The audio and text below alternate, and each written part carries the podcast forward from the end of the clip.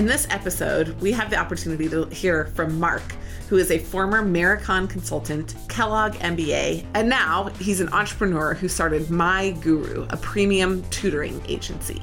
Mark is full of great stories about his background as a hockey player, his interest in building companies, and finally, some of the great experiences that he's had both in consulting and as an entrepreneur. We have a pretty incredible guest today. I'm really excited to welcome Mark. Mark, I'm going to give you a chance in just a second to intro yourself, but we uh, we are going to hear a little bit about Mark's journey through beyond back weaving into consulting, the kind of ever you know extending tentacles of the consulting experience, and um, just also hear a little bit about his personal story. So, Mark, why don't you go ahead and give your introduction, and then we'll dive into the conversation. Sure. So yeah, my name is Mark Skuskevich. I um, I've been in consulting, I guess, mostly on, but on and off for a little bit over 15 years. And so I did an undergraduate degree in finance at Indiana. And after that, I kind of networked my way into a, a firm called Marakon Associates and was there for five or six years. It's like a small boutique strategy consulting firm. Uh, after five or so years, I went and got an MBA from Kellogg and when I was at Kellogg, I started a, an education company, essentially a tutoring business. So that was in like 2010. And um, after Kellogg, I continued to work on that uh, somewhat as like a side project at first, and then it, it, slowly got bigger, and now it has a few employees. But um, when I finished with Kellogg, I went, I went back to Marakon as a manager, um, and I was there for, for a few more years. And then eventually I decided to take uh, like the leap and leave sort of the cushy job at Marakon, uh, focus a little bit more on my guru. I had my first, uh, my wife and I had our first child at that point, and so there was a, a few years where I actually focused primarily on the entrepreneurial thing with my guru, and did a little bit of just like independent consulting. And then uh, my old mentor and boss, uh, Tim, started a firm called TRC Advisory, which is yet again a small boutique strategy consulting firm. And so now that, that, that I spend a lot of my time on that now, uh, as well as helping run my guru. And so I'm kind of a entrepreneur mixed with strategy consultant. That's that's my story some of my favorite breed of humans. So excited to have you on the the call and the conversation today. Mark, what we're going to do is we're going to start with five fun questions just to get to know you a little bit and then we're going to dive into the more serious deep questions inside the call. So uh, the first one is a career that you could have pursued but didn't either you got a crazy career advice test when you were in high school or you know some recommendation from somebody or somebody that you admired that you thought you could have gone after and ended up not yeah well uh, I don't want to over overplay my skills here. This this is not really fair for me to answer this way, but I'll answer this way anyway. Um, I mean, growing up, I was a pretty competitive like ice hockey player, and I'm not suggesting that there's a good chance at all that I ever could have actually played professional ice hockey. But there was a, I, I did have to make a decision after high school. Like, there's this level in hockey between like being a, high school athlete and a college athlete where you go away and play like juniors. Um, and I decided to like not give that a shot and just go to college. So I guess that's my answer. I, I kind of sometimes wish I would have at least given it a shot to see like what would have happened. Um, probably nothing, but but there. I'm not a professional ice hockey player. Do you still skate? Yeah, I still um, I, I coach my I help coach my son's team and I skate you know at least once a week. So still a big part of like my life, I guess. That's amazing.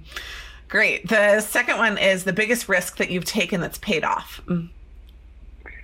Yeah, I mean, and now this, I think the first one, my first answer was a little bit out there. I think this answer is just going to be much more boring. Um, yeah, I do. I already described this, but I I did decide to leave Marakon and do something somewhat entrepreneurial and like kind of focus more on my guru and have more flexibility to spend time with my son um, at a time when like you know I wasn't as financially secure as I am now and it was kind of stressful for my wife and so but I think it paid off. I have had a lot more flexibility and things have worked out on the entrepreneurial side, and and I've been able to find really interesting consulting experiences uh, afterwards as well. So, um, so yeah, I'd say I'd say that's my biggest risk. Okay, love it. Good. So highlight of 2020, the year that people seem to have trouble finding highlights and what's been your highlight? Geez, highlight of 2020. Um, I, basically, after the shelter in place in Chicago and a lot of different parts of the the country, I guess, um, I I basically uh, I had, I'd been spending a lot of time uh, with uh, my daughter and my son just on like the stuff that they like doing. So like she likes figure skating and, and he likes hockey, and so it really was just when those activities started up again, and I was able to see them like not in the house, like cooped up, yelling at each other and like being generally unhappy, and finally like out doing activities again in the real world. I mean that's like that's my highlight. So just uh, breaking free and getting back into society was uh, was good. Awesome. I love that one. Great. Uh, so I don't know if you've traveled yet, but if you have, the first place that you traveled uh, kind of in the new COVID reality, and if you haven't traveled yet, the first place that you will travel or hope to travel. Mm. Yeah. So um, the first place I traveled was uh, over the first um, for the past four years, we had gone. So I live in Chicago, and so New Buffalo, Michigan is like an hour away, and it's a real short trip that I had gone with my family. Uh, I don't know, three or four years in a row. And so when things opened up a little bit, I, I felt like we were taking a little bit of a risk because, you know, uh, people weren't really traveling a lot. But yeah, we went for one night. We went to New Buffalo to kind of like have like a normal life again. And so that's my again another boring answer. It's an hour away from Chicago, but it, it did involve a hotel and it was a different state. So that's totally awesome. Yeah. Great. Okay, and then final question. There, there's a this is a two parter, kind of like a BCG question. Yeah. First part is Cubs or White Sox. Second part is New York or Chicago pizza. yeah, I mean, so I'm a White Sox fan. Uh, it was kind of a tough end of the little mini season here because they were looking really strong and then they kind of faded. Um, and then yeah, Chicago pizza. Really, really. Uh, That's your only wrong answer you've given so far. Uh, well done. All right, Mark. Well, that's great. It's good to get to know you a little bit. We can see that your your family um, and your you know kind of engagement in your work is really important to you, and I'm excited to see how that unfolded as we go back through your history. So we're going to kind of just start at the beginning, if that's all right with you. And the first thing that I'm really interested in understanding is why you decided to go to your undergrad, and then while you were there, you said you networked your way into consulting. How did you even find out about it? What were the what were the things that kind of piqued your interest in consulting at the time? Yeah, so I have um, I think I have a bad habit of like evaluating my answers to questions instead of just answering them, but I'll do that again. So um, my answer to why I found my way to my undergrad, I find really uh, it's sort of like it was a, a, bit of a turning point in my life. So I um, I wasn't like a bad high school student. I um, but I wasn't a great one, and I'm not sure if I recognized uh, how competitive um, the average student who wanted to go to a really good college needs to be or is. And so, anyway, uh, I wanted to go to like Northwestern, and then I wanted to go to Wisconsin Madison, and then like my fallback school was um, U of I, and then I also applied to Indiana. And the only place I actually got into was Indiana, so it was kind of crushing. Um, and I just realized that my GPA was, you know, a B average wasn't like really going to cut it. And so that's how I found my way there. But when I got there, it was just a it was a really solid experience. The business program is actually quite good and competitive and prepares you well. And I was kind of had a turning point in how I approached academics. So I got really serious about school and like got all A's and got into the honors program. And so it was all like really good. Um, and so as I was like doing that at Indiana, uh, I had no idea really what I wanted to do and they would talk about like doing these informational interviews uh, to kind of learn about different careers.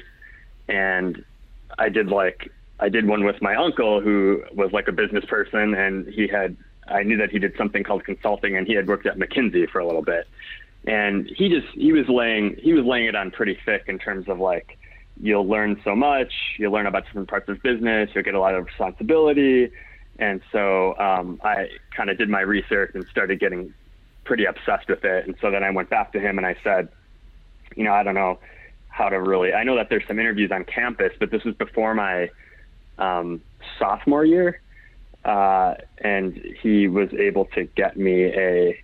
I'm sorry, this is before my junior year. He was able to get me an unpaid internship at this place called Marakon Associates, and so that's kind of how I networked into Marakon. I call that the McKinsey hustle when you, you start out being like, I'm just curious about it. And by the end, you're obsessing over wanting to get into yeah. consulting. Yeah. yeah, it's a it's a McKinsey trait that they've somehow perfected. Awesome. Well, so you went to Marakon as a unpaid associate, but obviously became more than that there. So tell us about your early experience and how you transitioned that into full time work. So yeah, my experience, early experience at Marakon was I think quite unique, but I, I mean, I think there's a lot to learn from it. So, like I said, I came from Indiana, networked in. They didn't really have like an unpaid internship program, but it was, you know, my my uncle knew one of the partners and said, "Hey, my nephew is really motivated and he's a smart kid, and he'll do this for free. And would anybody be interested in having him on one of like the local teams?" So that was that first summer, and you know, I worked really hard, listened a lot, tried to ask questions, tried to contribute. And so they asked me back then for the next summer as a paid intern. That was, you know, Marakon at the time was bigger than it is now. They did have like internship programs, so that wasn't that unheard of. So that was a bit more of a normal experience where I was literally put on a case team. And then, but then again, like I, you know, I did a good job. And so I was I was able to kind of bypass the official interview process and just I got an offer then after my internship. So, um, but what I always like to say is that um, my whole experience at Marakon as somebody who came in a somewhat non-traditional route and came from like in Chicago at Marakon, they would only recruit from like Northwestern is the only place they go to. It's a small place. That's a very good undergraduate school or program, so that that's where they get almost everybody and then their MBA hires are all from Kellogg or Booth. Um, and so I was like the only one in the office who hadn't gone to one of those like somewhat more elite schools and kind of always had a chip on my shoulder around like wanting to make sure that people knew that I was actually good at the job and a smart, hardworking guy and didn't just have the job because my uncle knew one of the partners. Although that was kind of true, um, I think I happened to also be those other things. So um, I, you know, I was I didn't quite feel like I fit in, but I was having like a, such a great experience, and then event, and then eventually I kind of grew, grew into the role, I guess. I love that. Well, what is one thing that you felt like you needed to get in to Marakon? You mentioned you had the hustle and the relationship, but I'm sure that they wouldn't have taken you if you were still a doofus. So there had to be something that they also saw in you. And then, what is one thing that you feel like you gained differential skill in when you were there? Yeah, I think what you need, um, or at least what I needed, was the uh, the. I guess I'm going to use the word courage, which is a weird word, but like the, just the courage to ask questions when you don't understand something, and and speak up if you think you have an insightful point to make in a meeting. I think where I see a lot of younger consultants go wrong is not not asking enough questions, and then kind of things go down a path so far where they're not quite understanding like really what the problem is or, or what the team is working on and they get a little bit lost. So i think i think that was important just being willing to ask questions to make sure you're keeping up. Um, and then i think the the differential skill uh, that i got from Marakon early on was just being able to like track a work stream and understand how to prioritize things and get the most important thing done first, and then the next most important thing.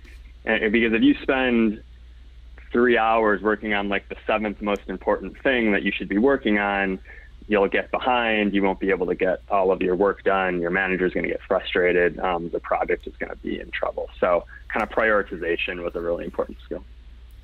I love that.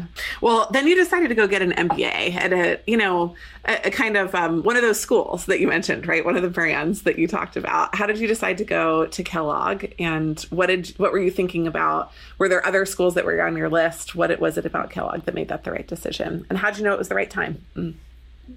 Yeah, I mean, um, this is another, I guess, less exciting answer. I, I I was still I had there are reasons why I started my guru related to not liking everything about consulting, but I was still liking consulting. I felt like I was good at it. Like I, I had a well-rounded skill set so that I could, I was, the analysis was not a problem. Communicating was not a problem. Man, managing work streams, I was getting experience managing people too.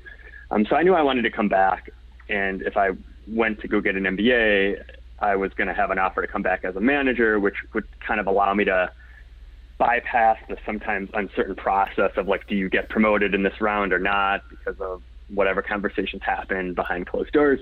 And so I, I, I, that was attractive to me. And I knew that I was probably somebody they would be willing to um, sponsor so they could get partially paid for.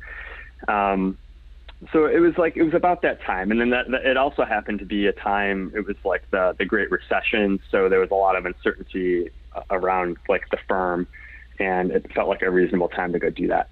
I, ch- I chose Kellogg because, um, oh, and by the way, I should say that honestly, um, I think a lot of people go to MBA to get an MBA, um, kind of viewing the actual academics, the, the stuff you'd learn as like a clear second or third reason. I, I do think it was like things related to operations or marketing theory that I hadn't really had much exposure to. Um, Marakon was very heavy on like strategy and finance, and so I thought that would it would be helpful to like round out my skill set. So, so that's why um, Kellogg. This is a very boring answer, but they had they had that one year program, and um, I knew I wanted to go back into consulting, and I'm kind of a frugal guy, so I, I didn't want to have like such a high opportunity cost, and so I really focused on that one year program. That's why I went there. If you're enjoying learning about strategy and want to put it into action, one of the best ways to do that is by joining us on a future strategy sprint. Strategy Sprint is a two day training process, one day for skills, and one day to plan with a team how to solve an actual case. Then we put you live with a client for an entire week with a coach that is a former McKinsey, Bain, or BCG staff member. Your coach will guide you through how to interact with a client, how to resolve data, and how to make great recommendations. Join us for the next strategy sprint by finding the link in the show notes and registering on our upcoming waitlist. We look forward to having you. If you uh, had to do it over again, is there anything different that you would have done in your up to the end of Kellogg season of your career? Um, up to the end of Kellogg, I, I think I think what I'd focus in on there is uh, at Kellogg because I was pretty clear that I was going to go back to consulting and because I had, which I haven't really talked about much yet, but but because at the beginning of Kellogg, I had decided that like I had this entrepreneurial itch that I wanted to kind of scratch by starting up a little, you know, a business at Kellogg because I was spending time on that. I did not like invest my time and effort in like building a network or really having like an MBA experience, which I still kind of regret. Um, so of, of, of in my going all the way back to high school, I would have gotten better grades and gotten into more colleges. then after that, I would have like more fully invested myself in, in the MBA program to like meet people and experience new things. Um, so yeah.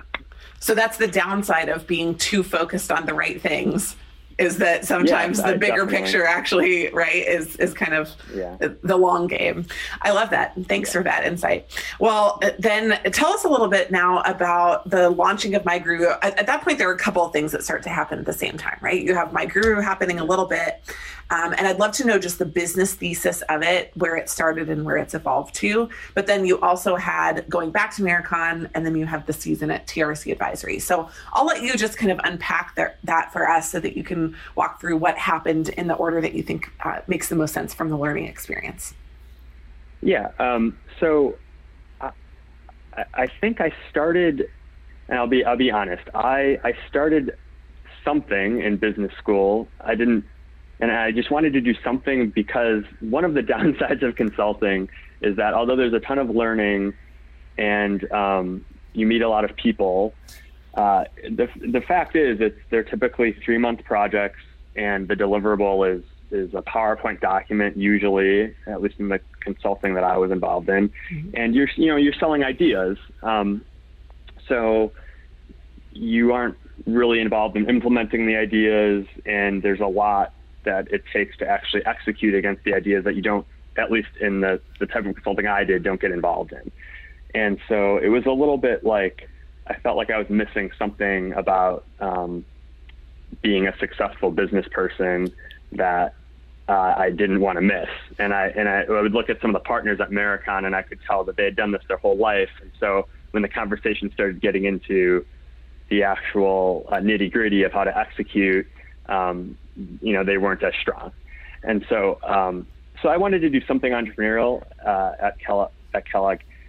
Um, the thesis, the reason why I ended up being a tutoring company was I had done some tutoring as an undergrad at Indiana uh, in finance and accounting, and I was just able to see how sometimes like the one-on-one instruction can really turn turn turn things around for somebody who just isn't kind of getting it in the class. So I became just sort of interested in the idea of um, finding kind of a better way to bring one-on-one instruction to, to more people. I'll be completely, I'm gonna be honest. There's a lot of like tutoring agencies out there, so one a one-on-one tutoring company is not like the most novel idea. Um, so it was just, but it was something that I understood because I had a little bit of experience as a tutor working for a private tutoring company. Um, I wanted to do something entrepreneurial. I didn't have a ton of capital. I just kind of wanted to start going, learn about different marketing strategies, hiring people, starting a business, and so that that kind of was why I followed that path. Um, I don't know if I fully answered. Absolutely. And I just want to call it one of the things that you said and just make sure that I heard it right. I think you said Marakon was a big ideas place and you were focused on yeah. selling the ideas. And one of the things that was actually attractive about this is that it wasn't a novel idea. That wasn't the point. It was execution yeah. focused. And you believed that there was a gap in the way that the idea that had been done before was going to be executed. Mm. Yeah, that's. I mean, that's exactly right. Um, I I had been involved in selling ideas, and I wanted to be involved in something that was more like the execution was the more important thing. Right. Exactly. Um, I mean, and I guess if you if somebody asked me like why well why would somebody work with my guru versus some other tutoring company i mean the, the differentiators i do and again it goes back to execution I, I have built relationships with like really experienced, generally very impressive tutors who are, are very good. Um, and it's a pretty streamlined model where, um, you know, because I haven't invested in like content development and uh, a lot of like flashy technology, um, and I don't actually spend that much money on marketing. It's, it's we really are able when through search engine optimization when somebody Google's the right terms and finds our site we're able to really provide like a, I think a very good value.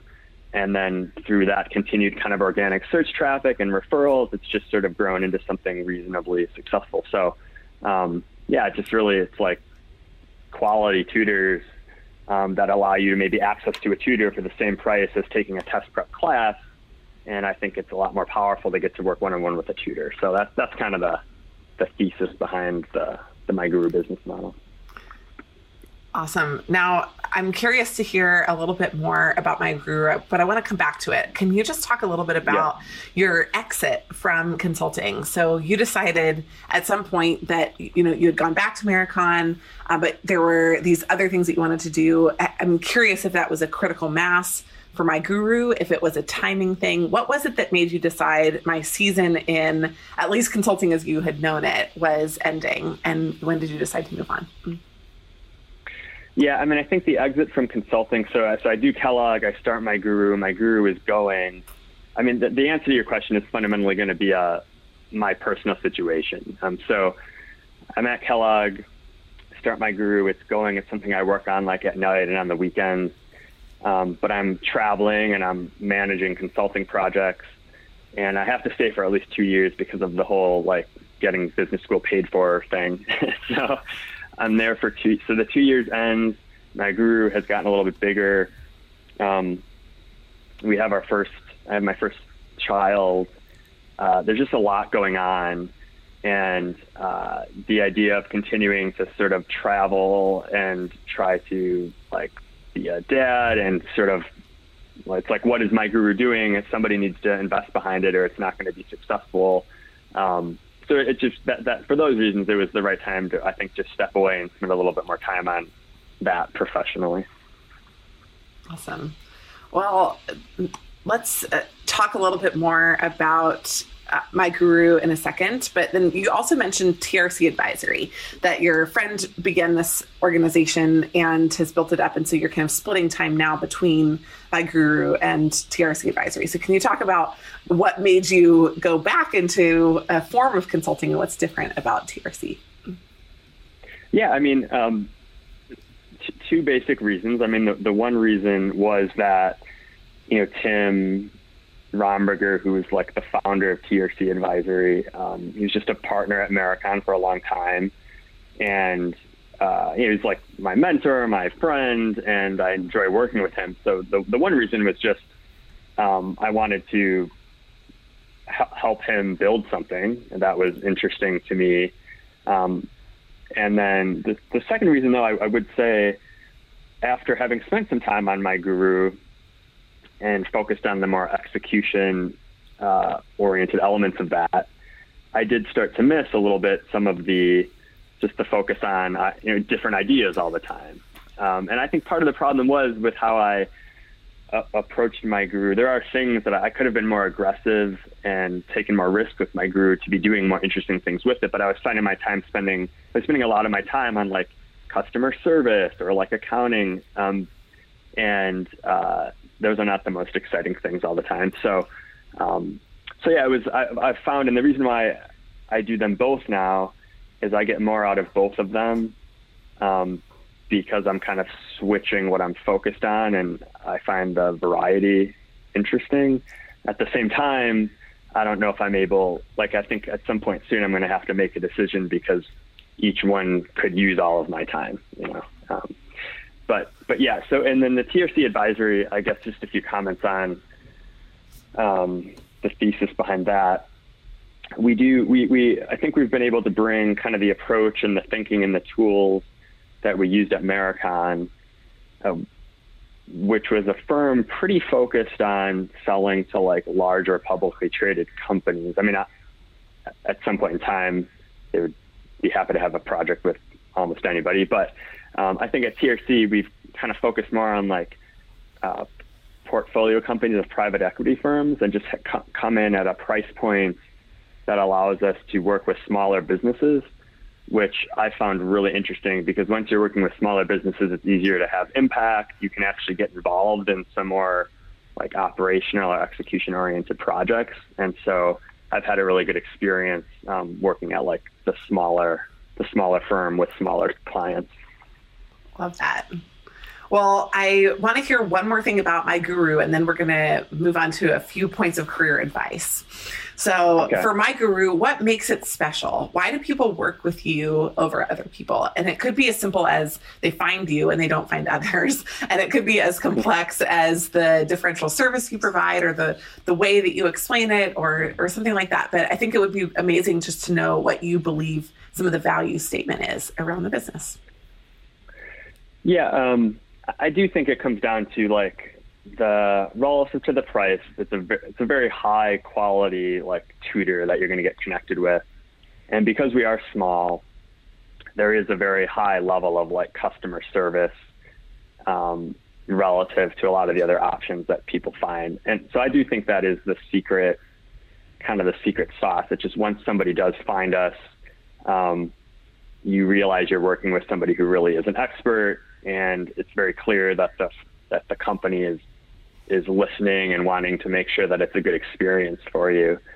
Um, I think that a lot of the industry is is investing behind really like kind of seemingly interesting like apps or programs or methodologies, but I just like at the end of the day I come down to you need like the right skills and an and an expert kind of making it click for you and we just continue to be focused on that.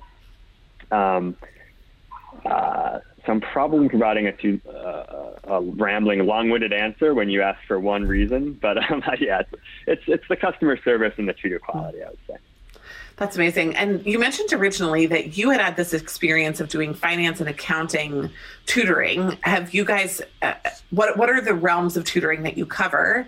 And are there any specifically that you'd want to highlight for the audience? Yeah, that's, well, that's a good question. Um, so the the only thing that we that we don't clearly do is work with students like low, uh, younger than high school.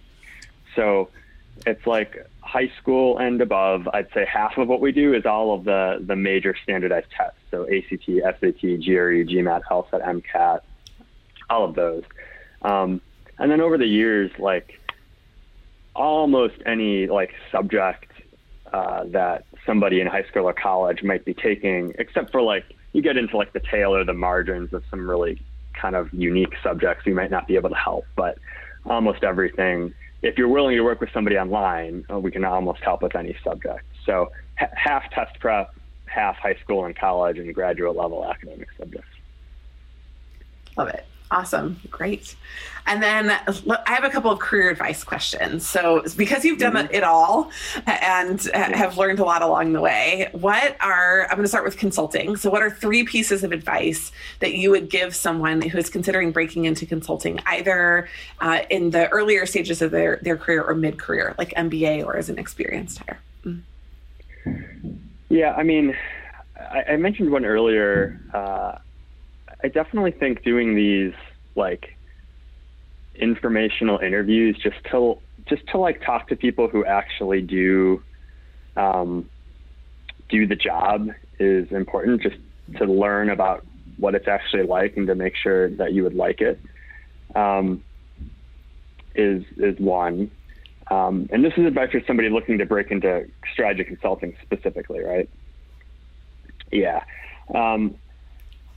I don't I don't think you can overemphasize like at most of these places um, this case interview process is just like that is how you get in.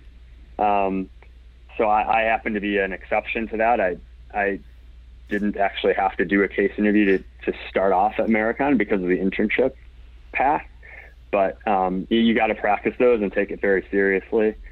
Um, and then I guess my third piece of advice would be don't just rely on the typical like case interview process. Um, if you if you've decided you want to do it, like I'm an example of a way to kind of kind of like find your way in. So um, if you're looking to get into consulting, I guess it would be learn about it to make sure you're going to like it because it's a pretty intense career.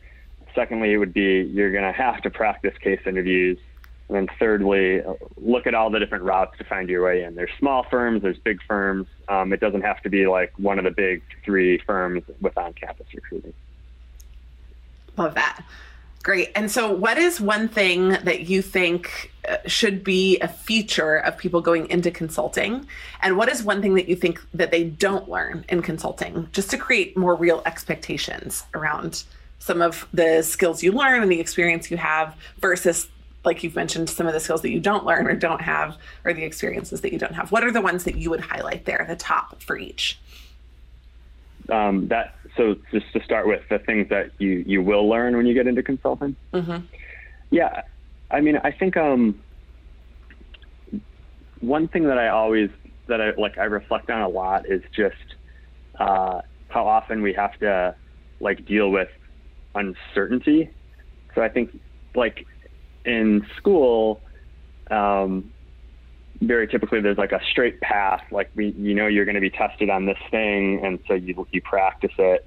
In consulting, you very quickly learn. Like you come out of a meeting, you think in your head it's clear what you need to do, but then you realize somebody else heard something different, and then you have another follow up meeting with your partner, and he's telling you something kind of different, and so just um, the whole process of dealing with that and working on things um, that uh, are not 100% clear is one thing that I think you get out of consulting. And I, I haven't actually worked in a corporate corporate role, but I think sometimes corporate roles can be a, a lot less like that because you know you're in finance and this is the thing that you that you do. or you don't do.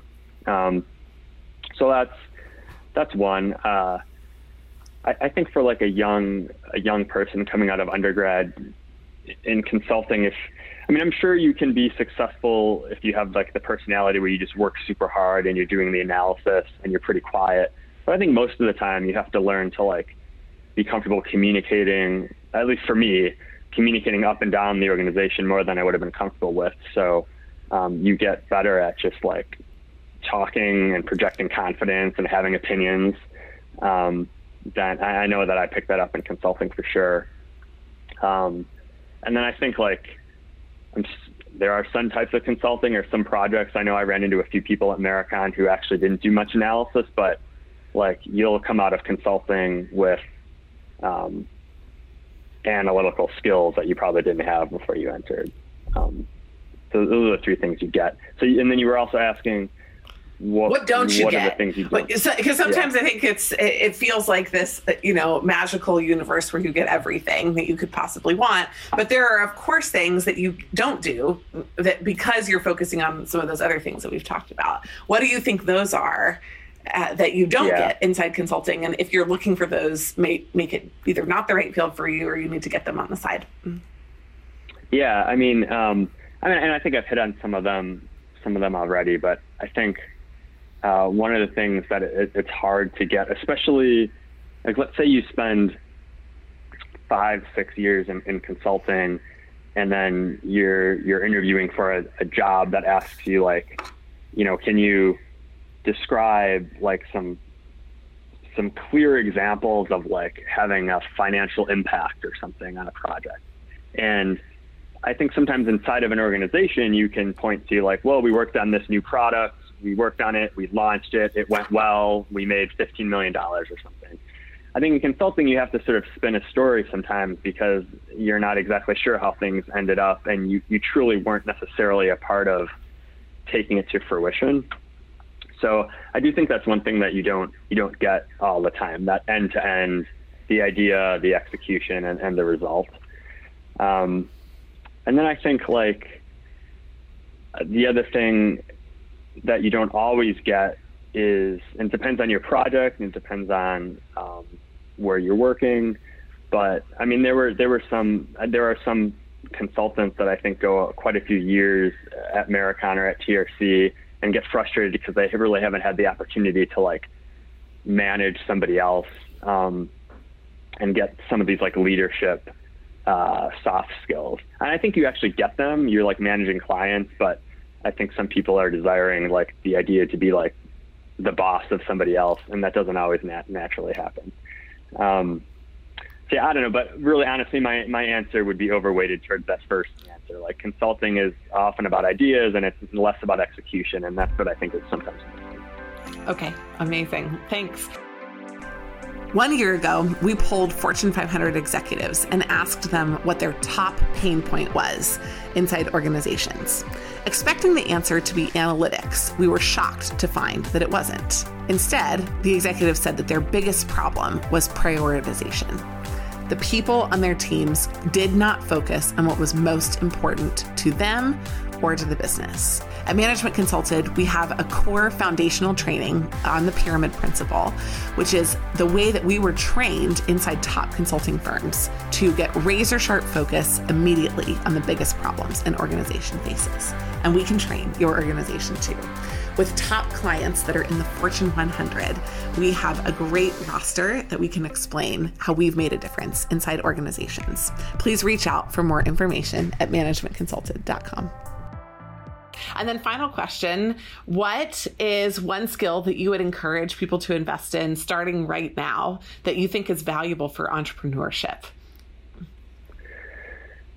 Yeah. Um, I go back, I mentioned it early, but I think like the prior the, the ability to prioritize is so important. Like when you're an entrepreneur, and, and I think this applies uh, even uh, a consulting project if you have a lot of different things you need to be doing.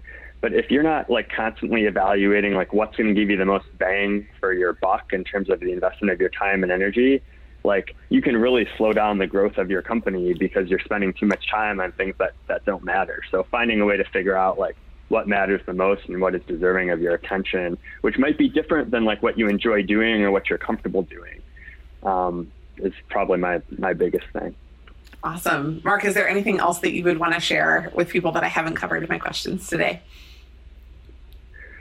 Uh, I don't think so. I hope it came across though that like I'm really happy that I, you know, started my career in consulting. I think it's like it's hard to imagine like you can go in so many different directions that provides such a nice foundation.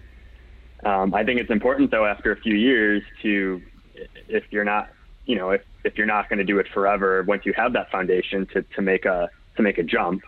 But um, yeah it's a great it's a great place to start for sure so similar to my story, except I was much worse behaved when I first started. I, would, I was, I kind of went kicking and screaming into it, maybe a little less certain of the goodness of it, and have come to realize over the fruitfulness of a long term uh, what what a powerful decision it was to go into it. So I fully yeah. agree with you, but I don't know that I was that enlightened early on in the same way that you are.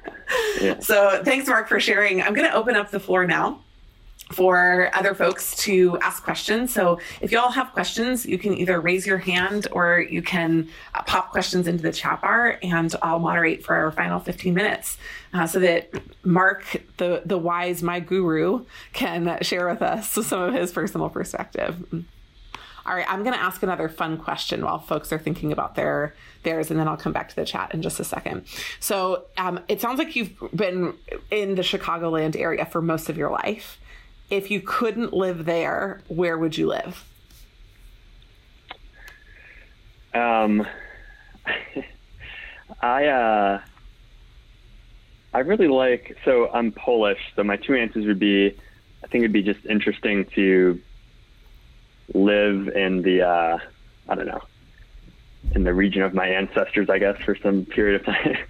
and then um, I also just going back, kind of just the whole culture around hockey growing up. Like I, um, like the like North in Canada, I would wouldn't mind living there either. So. I love that. Poland or Canada. Poland or Canada. I think that's such an unusual thing. Okay, second fun question. What percentage of the time would you say people pronounce your last name correctly?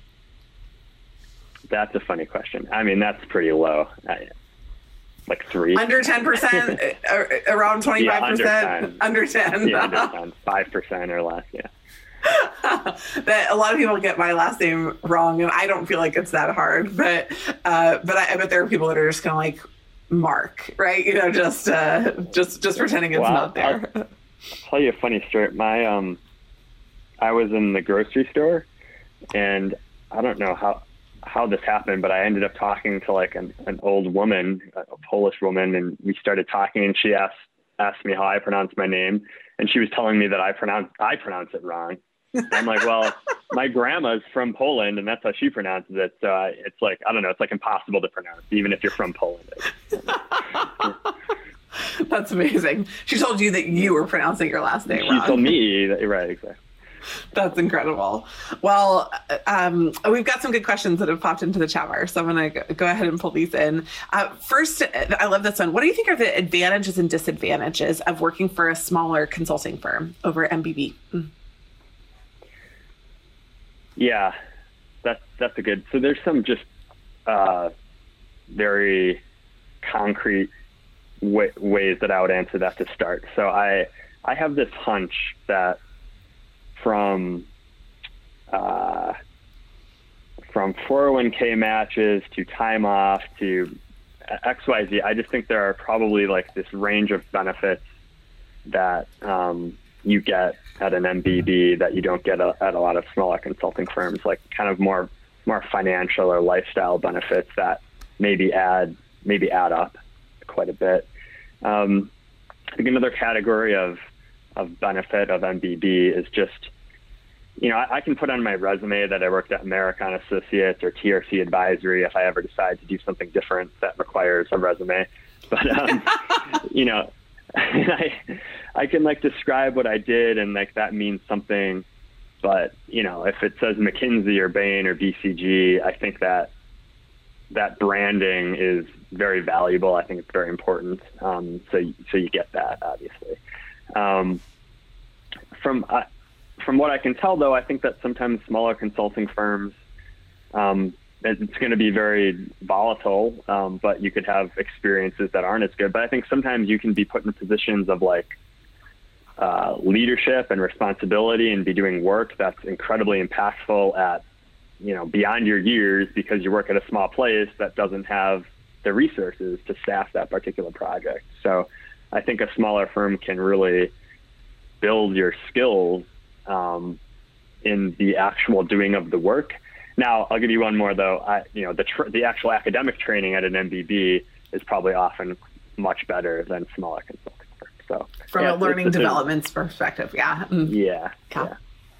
I love that. Okay, those are great, good insights. Um, let's see here. Uh, one of the questions was um, whether or not you think, and you're in consulting right now, obviously with TRC, but do you think the, pandem- yeah. the pandemic will cause a permanent paradigm shift in consulting, and if so, in what way? Mm. Yeah, so um, you know, for me, I've been thinking about this a lot because I, I still think I need to eventually decide to spend more time on my guru, the entrepreneurial entrepreneurial path, um, because it just needs it if it's going to have a chance to be really successful. But but one of the reasons, one of the things I don't love about consulting traditionally is um, you know all of all of the travel, which sometimes has has traditionally felt unnecessary to me. I mean, I understand being in, in a room with somebody is important, um, but I, I'm already sensing like that that that is probably going to be different for quite a while. And I think people are probably going to learn that there is a lot, even five, six years from now, uh, with hopefully the pandemic is completely behind us, where there's probably going to be a lot more remote work, which could lead towards, I think, people being increasingly comfortable outsourcing different types of work. Um, and so, yeah, I, I, do. I do think there could be a, a, difference in how consulting gets done over the long term, for sure. And I, I kind of see that a little bit with our current clients. I have a question for that because I know that a lot of people say that once you've built the relationship, it is easier to manage remotely, but sometimes it's hard to build it. Have you done a sales cycle in the consulting firm within the realm of the pandemic in the last couple of months? Have you been able to begin a new relationship remotely only? Yeah, um, good question. We yeah we have one uh, very clear example of successfully doing that. So we um, and we and for the first time I wasn't I'm not involved in the project, but yeah we actually had a team. So all of the selling was done, you know, on Zoom, and then uh, but we actually sent a team for the kickoff to Minneapolis on a plane in, in person this week, which you know, we had to go through a whole process of asking who who at TRC would be comfortable even doing that. So so yeah, we, we did we did one one sale. Cool. And you think uh, so I think that's where a lot of the the learnings are going to come, right? The new relationships, the new yeah. the new patterns, the new building, and and I think if we're able yeah. to do that successfully, I think you're right. It could really endure. Yeah. So then another question is what are your thoughts on some of the MBB firms in particular opening these implementation practices?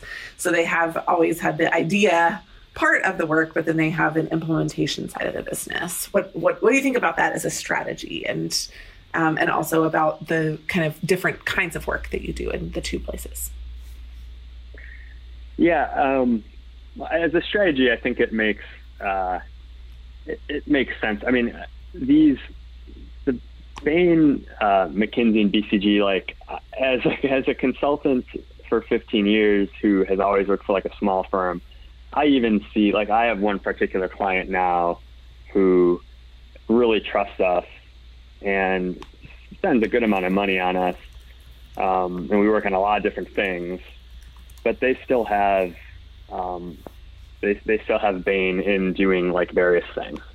Um, and so I just, when you have like the reputation for being able to bring uh, extremely smart people in, into the into the firm for a project and you can do the work and it can go all the way up to like the board of directors and everybody understands that it was a good decision because you know BCG did it or what have you. I don't um, I don't really see the downside of not trying to have an implementation practice so that you can do the recommendation and then um, implement it as well. I mean that makes a lot just personally that makes a lot of sense to me. What I have seen though to, to add a little bit of an interesting flavor to it. Um, I, I have had a few colleagues who worked at Marakon and went and get, got an MBA and decided, you know what, I'm not going to go back to Marakon. I'm going to go to, to one of the big firms because I want to have that brand. And I, I just, I think it might be a different experience and I, I might be able to build a better network and have gotten staffed on like more due diligence type projects or like integration projects. Um, and they, uh, they came away with a bad taste in them. Like they didn't, they did not like that experience. So the people actually working on the project didn't like it. So, so, so that could be an issue in terms of like balancing mm-hmm. the happiness of your, your employees. Absolutely. Good. Well, I have one final question for you, and this one I think is a really good one and I get this a lot, so I'm curious about your perspective. The pandemic has now caused a shift in the way that consultants are interacting, as you mentioned before, uh, the higher comfort with remote work, especially when everyone is working remotely. Um, but I, I, get a lot of questions about how tech is, and we think will, disrupt the industry. And I want to actually tack on some, one of my questions to it that people ask me why are people necessary in consulting? Why can't computers? and you know big data and AI do the job, or can it? Um, what do you think about those some of those changing dynamics about the introduction and the advancement of technology in consulting? Yeah, um, that is happens to be something that I've also been thinking about recently because we have a client who um, it's kind of a, I'll turn into a bit of a funny story. He he was he was quoted in like a CFO magazine as talking about like how you know, how they're using how they think about big data and how they're using AI to start to begin to you know get at different insights. And I just know like that that is totally untrue. Like they're so early, so early on in doing anything like that. And um, it's Excel. Yeah. yeah. I mean, it's so. Um, I I think that there is so frequently like an important story behind the data that needs to be told. And I do I do believe that that there's probably going to be a movement towards AI and um, that it makes sense for companies to invest behind that. But I can't imagine that it will be that that quick. Um, it, it it seems to me that it's more of like a I guess in my experience, you're going to have new tools, better ways to analyze data, and you're going to need to have people who know how to use those tools and to get the most out of them. But if a company were to like say, well, great, now I now I have this tool so I can like not invest in the right people, I think they're probably going to be in a pretty bad place. Um, so uh, yeah, it's a, that's an that's an interesting problem. I I would say like in my personal opinion, if I was like a an accountant that worked for small businesses, I would be much more worried because it seems like you can kind of automate the process of like doing accounting a lot more easily than you can like dig into the data of a large company and figure out what matters and what doesn't. I, I agree wholeheartedly. And a lot of it that I think has to do with rules, right? If the rules are super clear and there's a single way that you're supposed to do something, it's much easier to automate. But if you have this massive amount of inputs, both qualitative and quantitative, and you also have a massive number of outcomes, none of which are qualitatively viewed as better or worse than others. And they're they have all, a bunch of different elements to them. It just adds to the complexity of what you're trying to put through a decision making system. Yeah. Yeah, I agree. Absolutely. Well, awesome. Mark, thank you so much for your time. Appreciate you and your uh, joining us today. You're answering some questions of mine and also questions of the audience. Um, and so we are excited to see what the future of My Guru holds and excited to get this conversation out onto our platforms. So thanks again for joining. Yeah, thanks for having me. I had a good time. Thanks so much for listening to this amazing podcast episode with Mark. We hope that you enjoyed it and are excited to join us again. If you are, please subscribe to the podcast, review it, and even better, share it with somebody who you know would enjoy it as well. In addition, if you would be interested in being on the podcast as a featured guest, either doing a live case or telling your story, we would love to hear from you. Finally, if you have recommendations of someone else who would be a great guest on the podcast, please send their name over and we'll reach out directly. You can reach us at team at managementconsulted.com. Thanks again for listening.